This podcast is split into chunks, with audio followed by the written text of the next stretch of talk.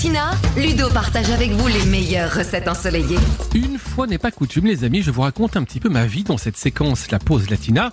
Vous savez par exemple que j'ai eu la chance de partir en Espagne cet été, et parmi les spécialités que j'ai le plus dégustées, et plus spécialement dans la famille des tapas, il y a les fameuses patatas bravas. J'adore ça, et j'en fais presque à chaque apéro. Du coup, aujourd'hui, je partage la recette avec vous.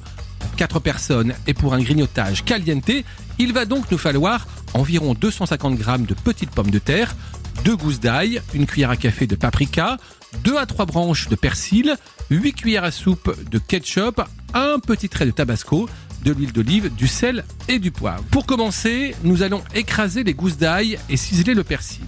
Ensuite, dans une casserole d'eau bouillante, on va plonger les pommes de terre et les laisser cuire environ 5 minutes. On va vider l'eau bouillante des pommes de terre et stopper la cuisson en versant de l'eau froide. Pendant ce temps-là, on va préchauffer le four à 200 degrés, on va poser une feuille de papier cuisson sur une plaque, on va couper les pommes de terre en deux et les disposer sur la plaque avec le côté coupé vers le haut. On va arroser tout ça d'un filet d'huile d'olive et enfourner pour environ 15 minutes de cuisson. Ensuite, on va saupoudrer les pommes de terre de paprika et d'une pincée de sel et puis les remettre au four juste une petite minute. Et puis pour terminer, dans une poêle huilée, on va faire revenir l'ail une à deux minutes.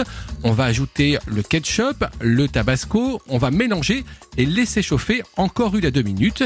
Et puis on va verser les pommes de terre et les arroser généreusement avec cette sauce spéciale patatas bravas. On laisse cuire encore deux à trois minutes, on parsème le tout de persil et on sert bien chaud.